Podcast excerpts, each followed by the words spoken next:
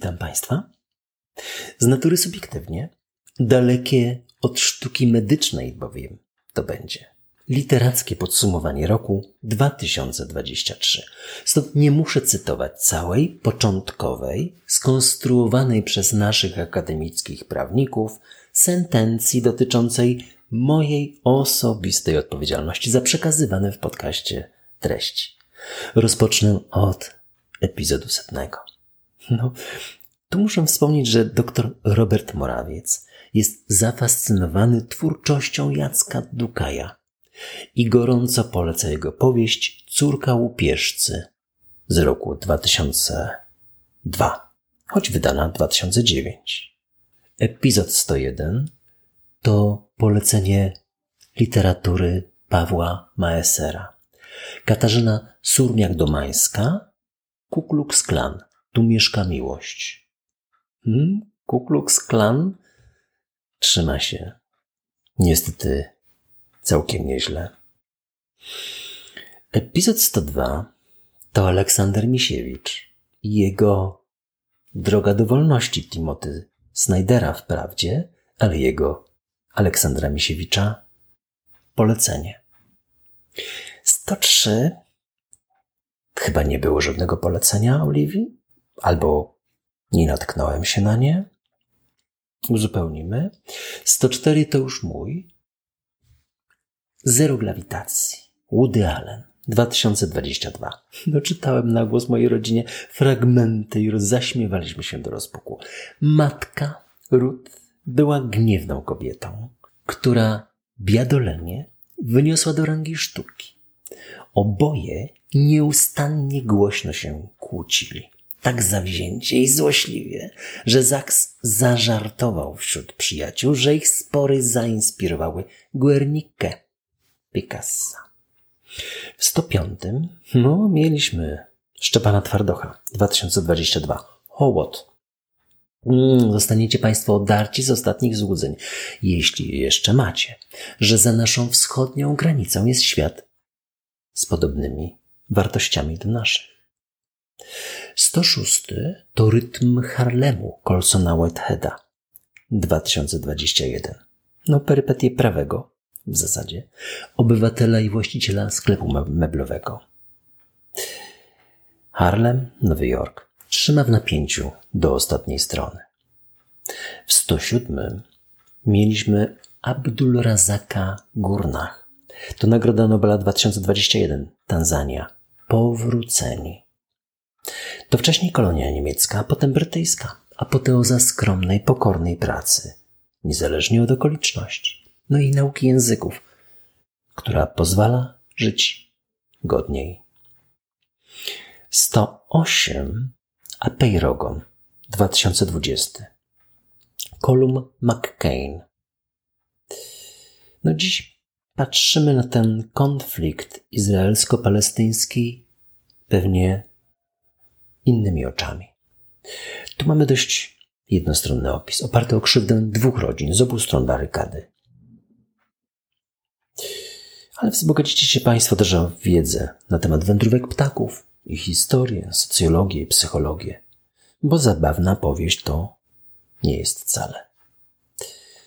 109 to życie i los Wasylii Grossman. Też nie. Niewesoło. Urodzony w Berdyczowie, to dziś Ukraina, w roku 1905. Wszystkie rękopisy zostały skonfiskowane przez KGB, ale zachował się jeden mikrofilm, zrobiony z jedynego ocalałego egzemplarza i trafił na zachód. A na okładce widzimy zdjęcie. Zobaczcie Państwo. Starszy mężczyzna siedzi na workach, zapewne zawierających dorobek całego życia, obok walizki, z jakimi podróżowało się przed laty, oderwane od wszystkich swoich korzeni, jadące na śmierć bądź tylko na wygnanie. To niezwykle analityczna opowieść o czasach, które były tak niedawno. I wydaje się, że mają ochotę wracać. 110 epizod to wszystko płynie, też Wasylii Grossman. To jego ostatnia powieść, pisana w latach 55-64 i poprawiana jeszcze na łóżku szpitalnym. W Polsce pojawiła się w 84 roku. To takie oddestylowanie życia i los. z monotonnym, mechanicznym głosem, przedstawiającym największe tragedie XX wieku. 111 to być lekarzem, być pacjentem. Wojciech Eichelberger, Irena Stanisławska. Jak działa umysł człowieka siedzącego przed nami w gabinecie, zgłaszającego się do izby przyjęć, leżącego na szpitalnym łóżku? Gorąco polecam, podobnie jak czyni to pan profesor Cezary Szczylik i Jerzy Woj Wojciechowski. 112 to Lincoln Highway, Armor Towles 2021. To taka nowoczesna powieść, zbliżona do Tomka, do przygód Tomka Sawyera. Mark Twain, XIX wiek, tu mamy rok, wiek XX.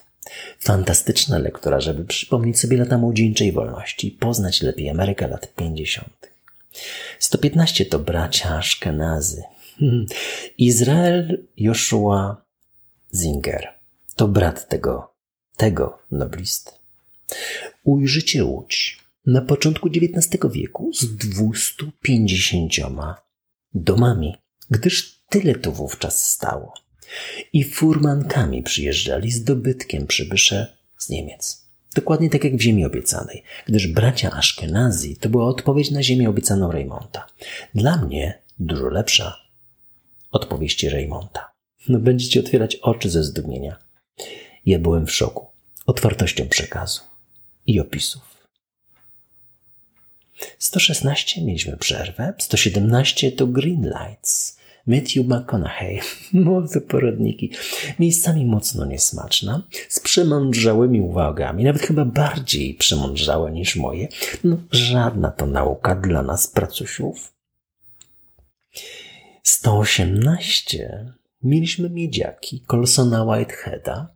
No właśnie pod choinką widziałem jego nową powieść, bo ta była z 2019 roku i opisuje w tych miedziakach Amerykę własnymi afroamerykańskimi oczami. Miedziaki to te drobne centy. Zafascynowany wiedzą i nauką, porządny chłopiec, inny niż większość z jego kolegów, unikający kłopotów, na skutek niezwykłego zbiegu okoliczności, zostaje zesłany do domu poprawczego. I dzieje się to dokładnie w momencie, kiedy jego życie nabiera rumieńców. Dostaje się do wymarzonej szkoły. 119 to Wojna biedaków. Eric Viard 2023. Pamiętacie Państwo porządek dnia przedstawiany przed rokiem tego samego autora? Wówczas biznes na usługach narodowego socjalizmu i efekty. Wojna biedaków traktuje o niesprawiedliwości, która rozgrywała się wcześniej, Antyfeudalna wojna chłopska 1524. Dlaczego Bóg ubogich w tak niepojęty sposób staje zawsze po stronie bogaczy? Niewielka, niespełna stustronicowa powieść. 120 to Gillard, Marilyn Robinson, laureatka Pulitzera z roku 2004 jak biegną myśli starego umierającego mężczyzny, który ma tak zwane późne dziecko i mając przeczucie, że odchodzi ze świata, pisze do tego dziecka coś w rodzaju pamiętnika.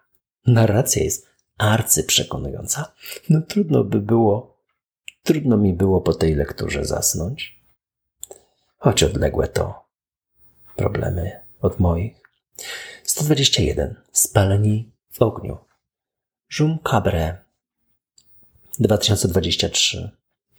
Dobrze odbiorą tą powieść czytelnicy wcześniejszego wyznają, bo spaleni są troszeczkę gorsi. Narracja jest podobna, orientacja czytelnika płynie jedynie z kontekstu, nie z interpunkcji, ale domyślanie się jest przyjemnością. Nie ukrywam, mniejszą niż wyznajem, ale zawsze. Bardzo podobny przypadek jak w miedziakach, ale spaleni w ogniu jest w całości niepodobny do niczego, co dotychczas czytałem.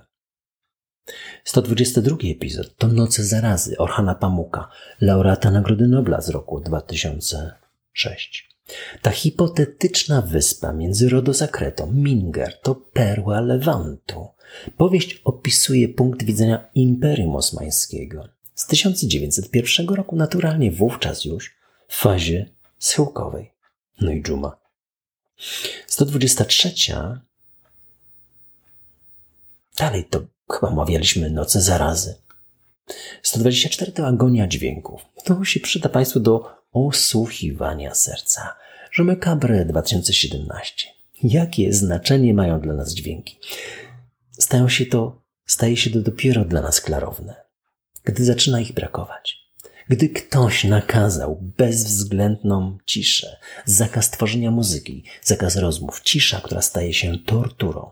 No i piękne katalońskie obrazy. 125 to Norman Davis, 2012.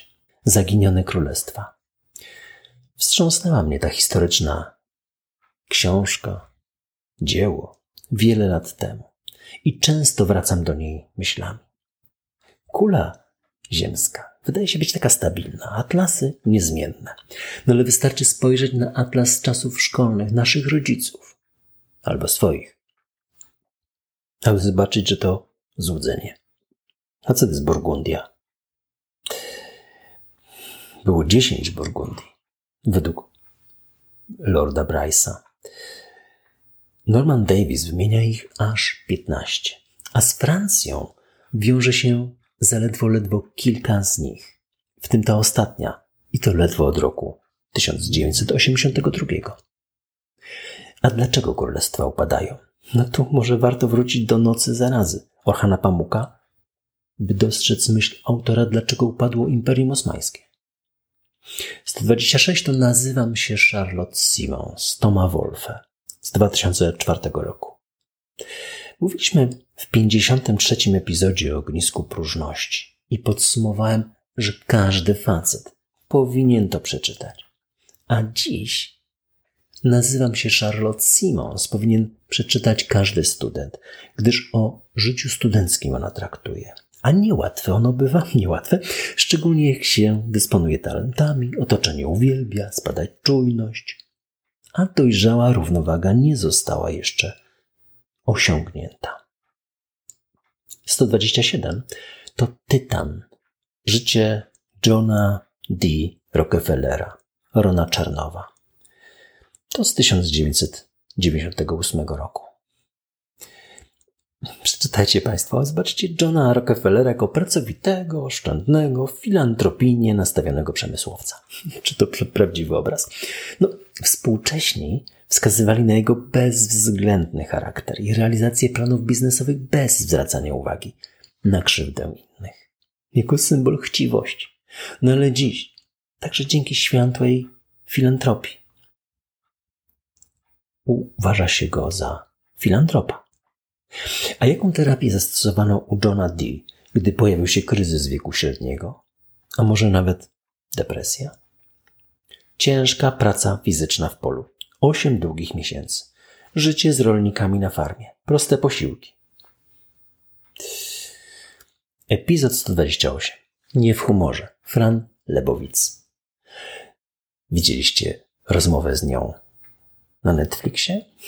Felietony, które stworzyły współczesny Nowy Jork. 2021. 59. 8 działów po 59 felietonów w 8 działach. Obyczaje, nauka, sztuka, literatura, ludzie, rzeczy, miejsca, idee. Miejscami nierówne, ale zdecydowana większość jest znakomita. 129. Przerwa. Hmm. 130 Stella Maris, Cormac McCarthy, zmarły niedawno, w czerwcu 2023 roku, jeden z najwybitniejszych współczesnych pisarzy. Polecałem powieść Droga w epizodzie 44, a Stella Maris to jego ostatnia powieść. Zaczyna się rozmową psychiatry z pacjentką, młodą kobietą, zafascynowaną matematyką. Rozmowa na najwyższym poziomie skojarzeń wiedzy, inteligencji. Najbardziej skondensowana powieść, jaką można sobie wyobrazić. Bez akcji, bez opisów krajobrazów, sama rozmowa. Tylko te dwie postaci. Plejada znakomitych tekstów, podsumowujących współczesną matematykę, filozofię, życie. 131 jeszcze o tym mówiliśmy. 132 Kocia kołyska. Kurta Woneguta reklamowana jako przypowiastka, przypowiastka filozoficzna o współczesnym świecie i jego końcu napisana 60 lat temu. 133, 134 nic? Co ja wtedy robiłem? Wywiad z historią. Oriana Falaci, 2012. No, czytam wywiad z Jaserem Arafatem, robię wielkie oczy na jego bezbrzeżną nienawiść, barbarzyństwo, aż to nagle dowiaduję się o... Nie mam słów, żeby to wpisać. Ale zaczyna się niewinnie od wywiadu z Henry Kissingerem, też niedawno zmarłym. Zdumiewające, jak łatwo można odpowiadać na arcytrudne pytania i odwrócić kota ogonem, prawda? 136. Nadal wywiad z historią i podziw dla kobiet. Pytania są genialne. Ale i odpowiedzi. A gdy pytana jest kobieta, Golda Meir, Indira Gandhi, no, porównajcie z wywiadami z mężczyznami. Podziwiam te kobiety coraz bardziej, gdyż te kobiety, nasze, zachowały się ostatnio przewybornie. 137 to rodzina Netanyahu. Wspomnienie przelotnego, a w ogólnym rozrachunku zupełnie nieistotnego zdarzenia w historii bardzo sławnej familii. Joshua Cohen to nagroda Pulitzera z 2022 roku fantastyczna. Odkryjecie różne aspekty życia rodzinnego i blaski i cienie. 138 ukończyłem rodzinę Netanyahu. To obowiązkowa pozycja dla osób, które pragną zabawy dumy wiedzy. Oczywiście moje dzieci otrzymały to pod choinkę. 139? 140? 141? Nic nie czytałem. 142? Imć pana Sienkiewicza z Diariusza Fragmenta. Bartłomiej Sienkiewicz. Przewodnik po współczesnym świecie. 143. To ostatnia z naszych lektur z 2023 roku. Czas krwawego księżyca. Zabójstwa Osa Osage i narodziny FBA. David Gran. Właśnie obejrzałem film Martina Scorsese z Leonardo DiCaprio i Robertem De Niro. Ale jeśli macie ochotę na prawdziwą przyjemność, to przeczytajcie ten reportaż.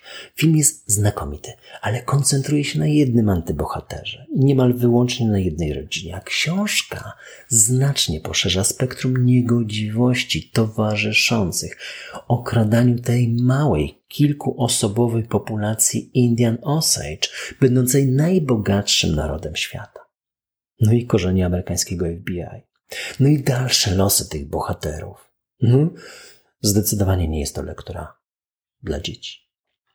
No i na koniec te trzy najlepsze z powyższych dla Państwa? Hołot, rodzina Netanyahu i czas krwawego księżyca. Choć ja osobiście wybrałbym bracia Aszkanazy i Zaginione Królestwa. Jeśli Państwo będziecie mieli jakieś komentarze, kierujcie na media społecznościowe Cardio Know-how. Będę też Państwu bardzo wdzięczny za promocję podcastów wśród lekarzy oraz komentarz, choćby jednym słowem i oceną. Sława Ukrainie!